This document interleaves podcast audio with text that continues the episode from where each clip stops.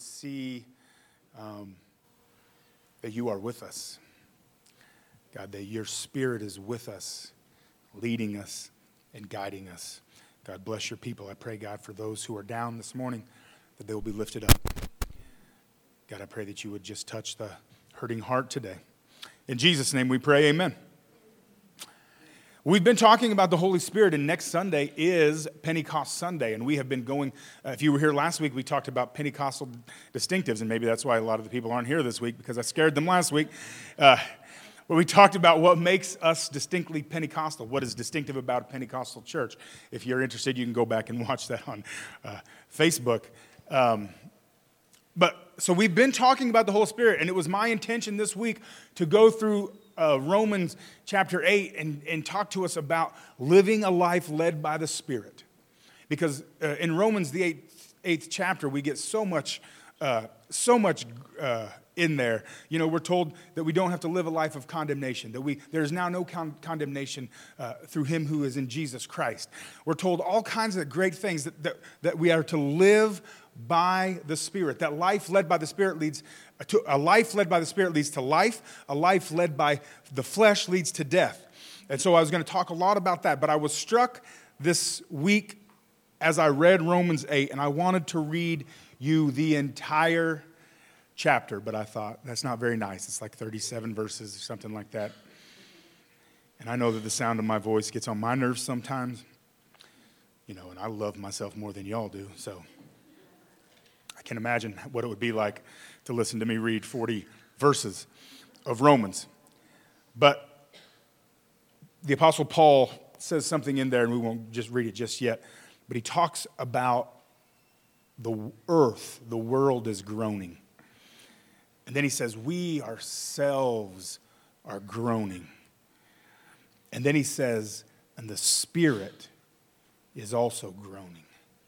And so the, that word just struck me uh, this morning. You know, they teach you when you're studying the Bible, if a word keeps appearing, to underline it, to note it. The author is trying to get something through to us about it. So I was thinking about this, the word, the word groaning. And it reminded me of that scripture that I just read to you in Exodus about that God heard their groaning and he remembered his covenant. Now, God is not forgetful. God does not need to be reminded of something. But there is something about the groans of his people that touch his heart. And the Bible has a lot to say about groaning. Let me define groaning first. What is a groan? It's making a deep, inarticulate sound in response to pain or despair. It is a deep, inarticulate sound made in pain or despair. Sometimes it just comes out of us spontaneously when we suffer, groaning. The Bible has a lot to say. If you look up the word groan in the Bible, it appears many times. I just took a couple out of the Psalms I want to read. Psalms 6, verse 6 says, I am worn out from my groaning. All night long I flood my bed with weeping and drench my couch with tears. Psalm 31:10 says, "My life is consumed by anguish and my years by groaning. My strength fails because of my affliction and my bones grow weak." the Bible has a lot to say about groaning. The Apostle Paul, as I mentioned, talks about groaning in Romans, the eighth chapter. I'm going to read to you verse 22, 23, and 26 of Romans 8 22. We know that the whole creation has been groaning, as in the pains of childbirth, right up until the present time.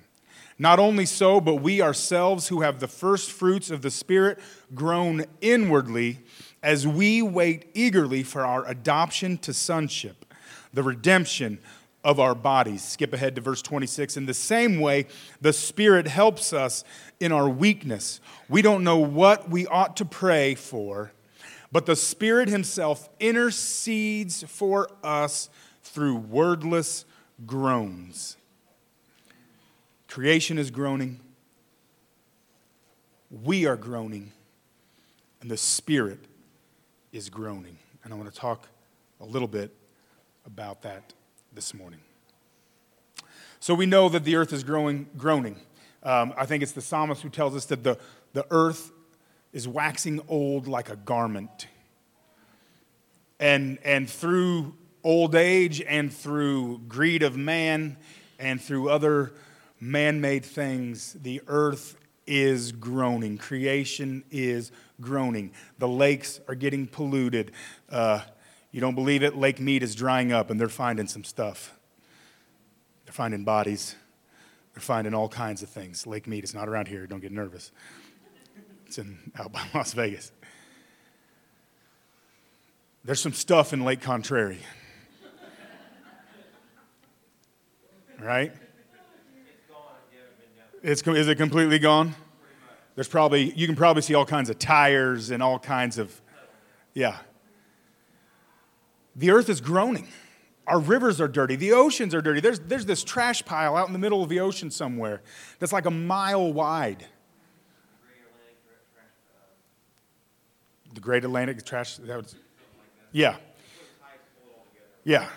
The earth is groaning the, earth is getting older. Volcanoes are erupting, earthquakes are happening, uh, weather patterns are changing. The earth is groaning. The earth is groaning. Our greed and our sin are destroying our resources.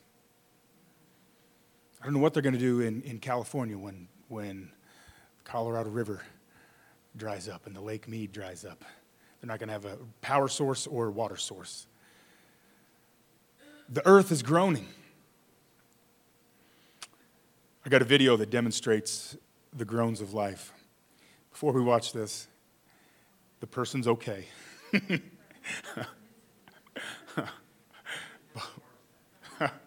Somebody want to kill the lights? It might help us.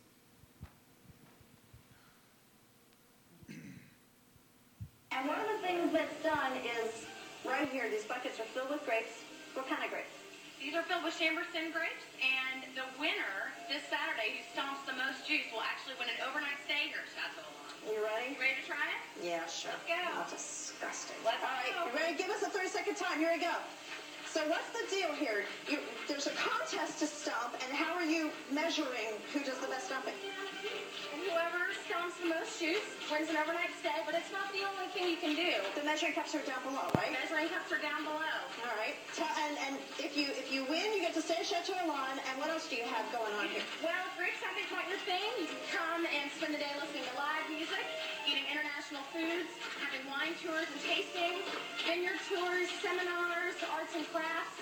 It's a lot of fun, a whole day. Stop. Oh,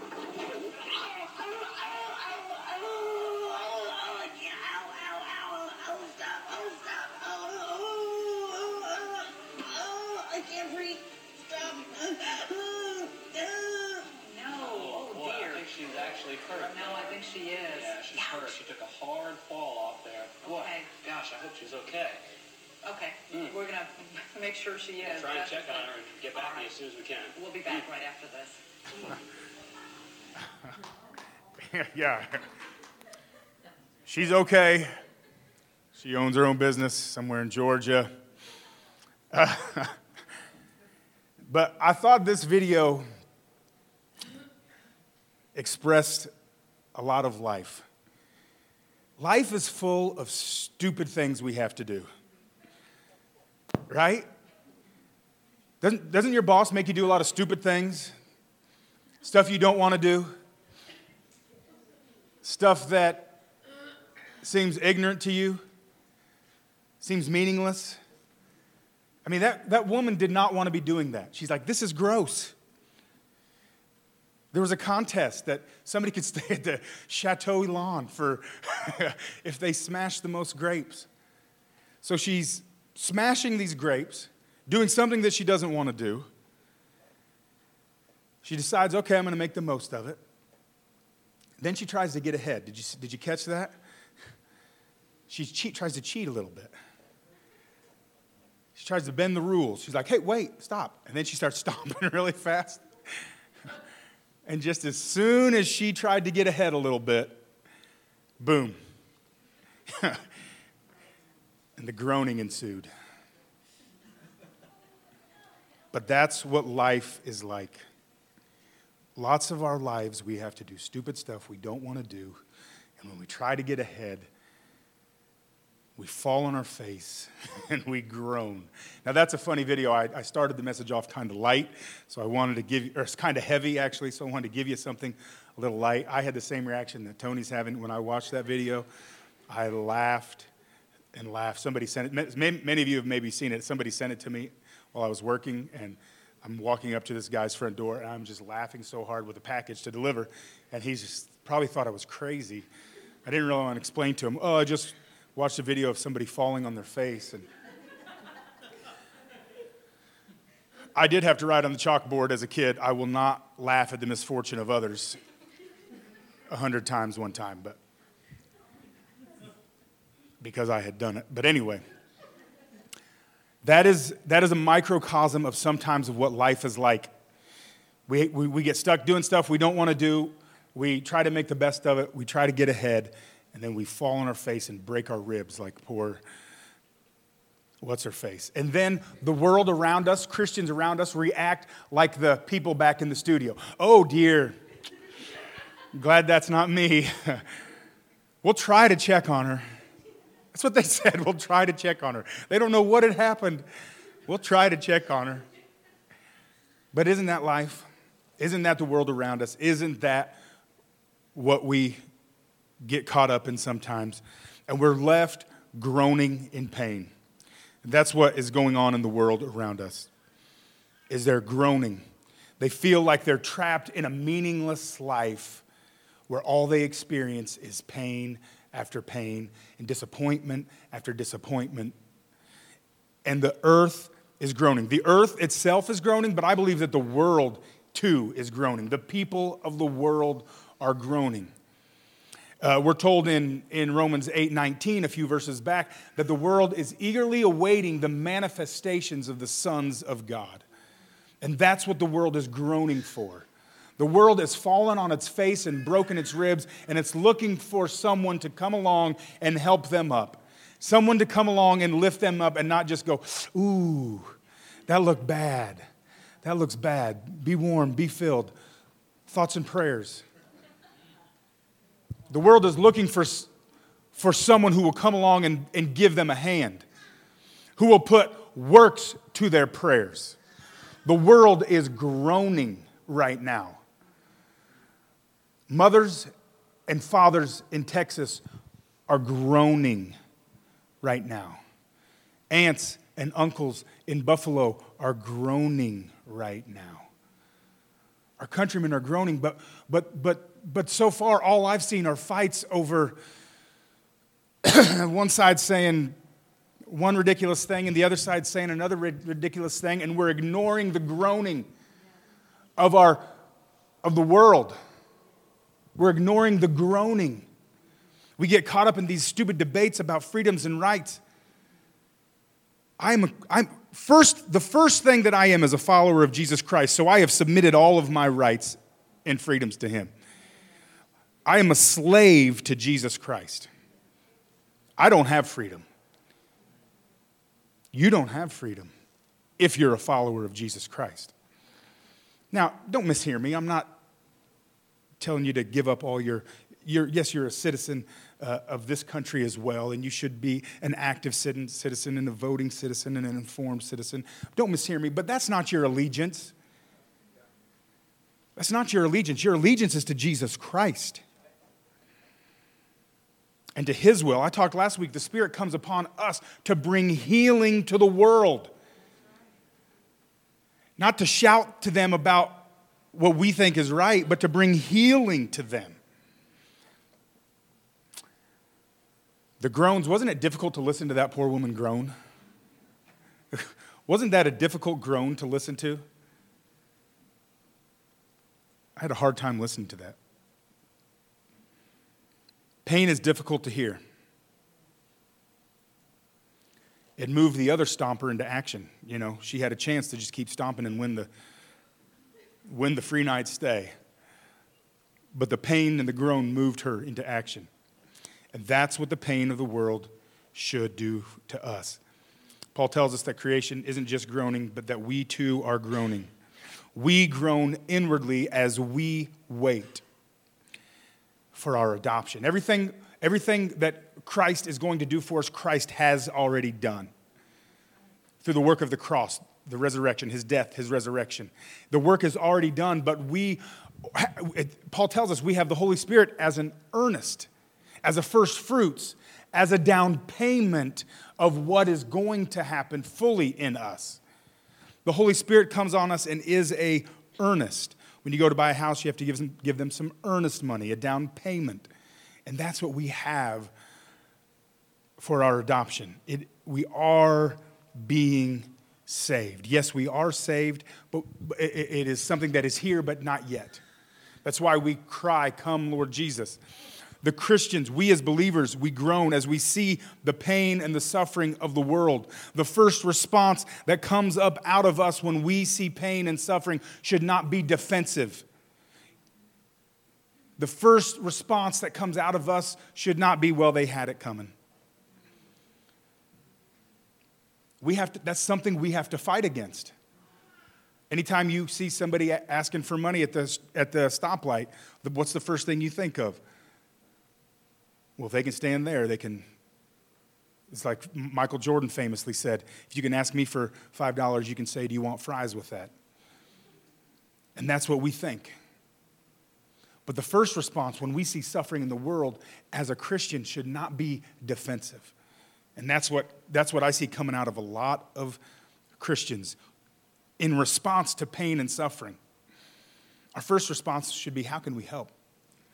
Yes, we offer prayers we do because, because prayer is important. I see a lot of people poo hooing on thoughts and prayers. Prayer is important. Reportant, that's a new word. Help me, Lord. Reportant. new word. I've created my own dictionary. Sniglets. One of you got that. Uh, prayer is important. It is very important. But, but as James tells us, prayer or faith without works is dead.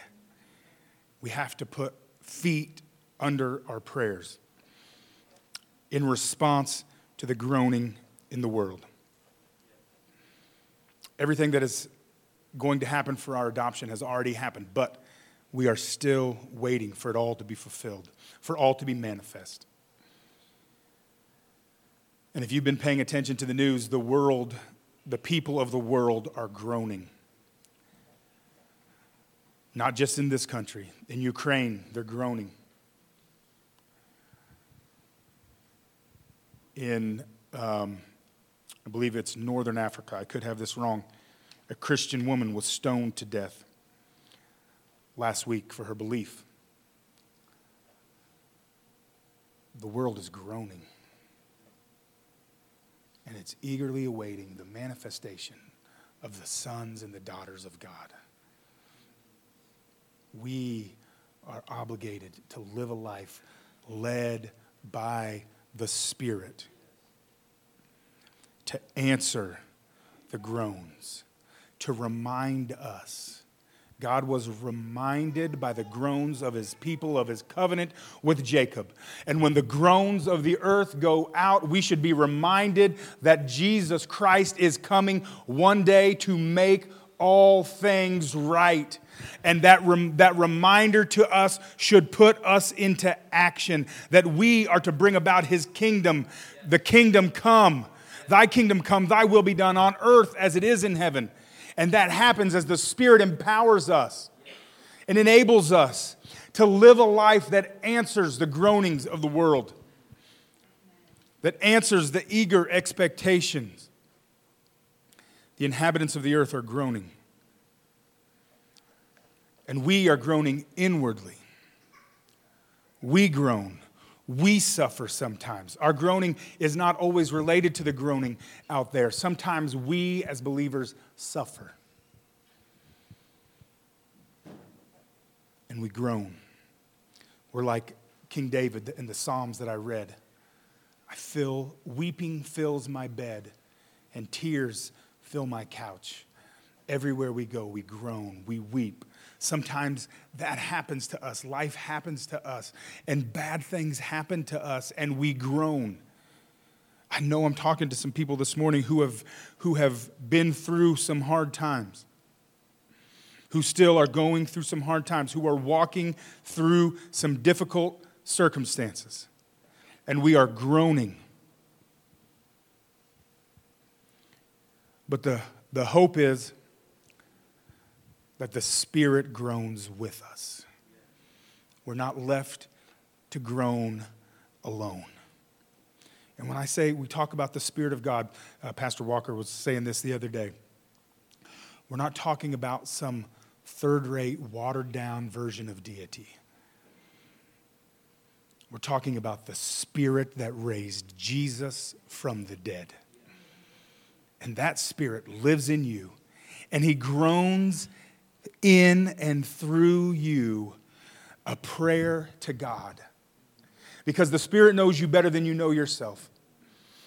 And God knows you better than you know yourself. And the Spirit prays what needs to be praised through wordless groans. I talked last week about how that speaking in tongues is just prayer and praise. But sometimes, and if, I don't know if you've ever experienced this, you are going through something so dramatic, something so painful. As you try to pray, nothing comes out. Words don't come out, tongues don't come out, but just noises come out. Just groans come out. If you've ever been in that much pain, if you've ever been that, uh, felt that hopeless, the Spirit is groaning through you back to God. Praying for you what needs to be prayed for you. The Spirit groans as it pray, prays for us to equip us and to empower us, to bring healing to us so that we can then go bring healing to others. That's what we are called to do. I really thought this message was going to be about life in the Spirit, but as I read Romans 8 to put all my thoughts together, it turned into groaning. And, and Paul the Apostle in, in Romans 8 talks about hope. And basically, what he says is that hope does not exist in a world where you have everything you want. If you had everything you wanted, you, there'd be no need for hope. If you had everything that you wanted, you'd have nothing to hope for. But hope can only exist in a world where there's groaning. And there is hope in Jesus Christ. There is hope in Jesus Christ. You are not without hope. Whatever you're facing, whatever situation you're going through, you are not without hope. I'm going to go ahead and have the band come back up.